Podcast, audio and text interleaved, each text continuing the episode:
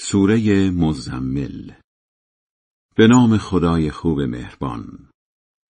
ای که روانداز به خود پیچیده ای بیشتر شب را حدود نصفش را. حالا کمی کمتر یا کمی بیشتر شب زندهداری کن و شمرده شمرده قرآن بخوان. زیرا ما قرآنی را بر تو میفرستیم که علم به حقایقش عمل به معارفش و تبلیغ احکامش دشوار و سنگین است. بله، سرخوشی شب قدمها را محکمتر می کند و حرفها را پخته تر. آخر در طول روز خیلی درگیر کار و بار زندگی هستی. شبها نام خدا را ببر و یک سره از همه ببر و رو به او بیاور. همان صاحب مشرق و مغرب که معبودی جزو نیست.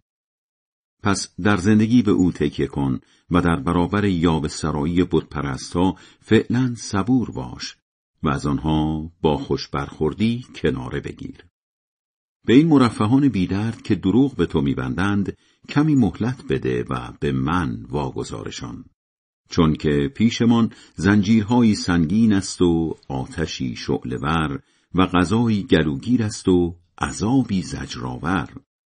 همان روزی که زمین و کوه ها به لرزه در بیایند و کوه ها همچون تلی از ریگ روان بشوند. ما پیامبری به سویتان فرستادیم که شاهد کارهایتان باشد. همانطور که به سوی فرعون پیامبری فرستادیم.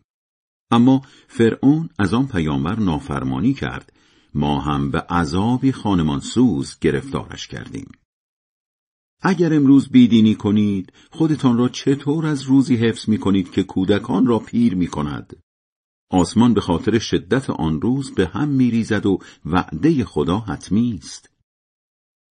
سفارش به شب زندهداری برای به خود آوردن است. پس هر که می‌خواهد با شب زندهداری به طرف خدا راه بیفتد. بله تو و گروهی از کسانی که با تو اند گاهی نزدیک به دو سوم شب و گاهی نصف و گاهی یک سومش را شب زندهداری می کنید و خدا این را خوب می داند. چون مدت دقیق شب و روز را خدا تعیین می کند. این را هم می داند که شما طاقت عبادتهای طولانی را ندارید. پس به شما لطف کرد از این به بعد هر چقدر شد در شب زندهداری ها قرآن بخوانید.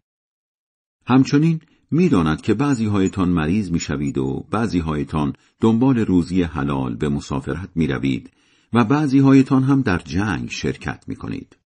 پس هر چقدر شد در شب زندهداری ها قرآن بخوانید و نمازهای واجب را با آدابش بخوانید و صدقه بدهید و پیش خدا کارهای خوب پسنداز کنید. هر کار خوبی که برای خودتان جلو جلو بفرستید آن را پیش خدا می‌بینید که بهتر شده است و پاداشش بزرگتر. از خدا آمرزش هم بخواهید که خدا آمرزنده مهربان است. خدای بلند مرتبه بزرگ راست می‌گوید.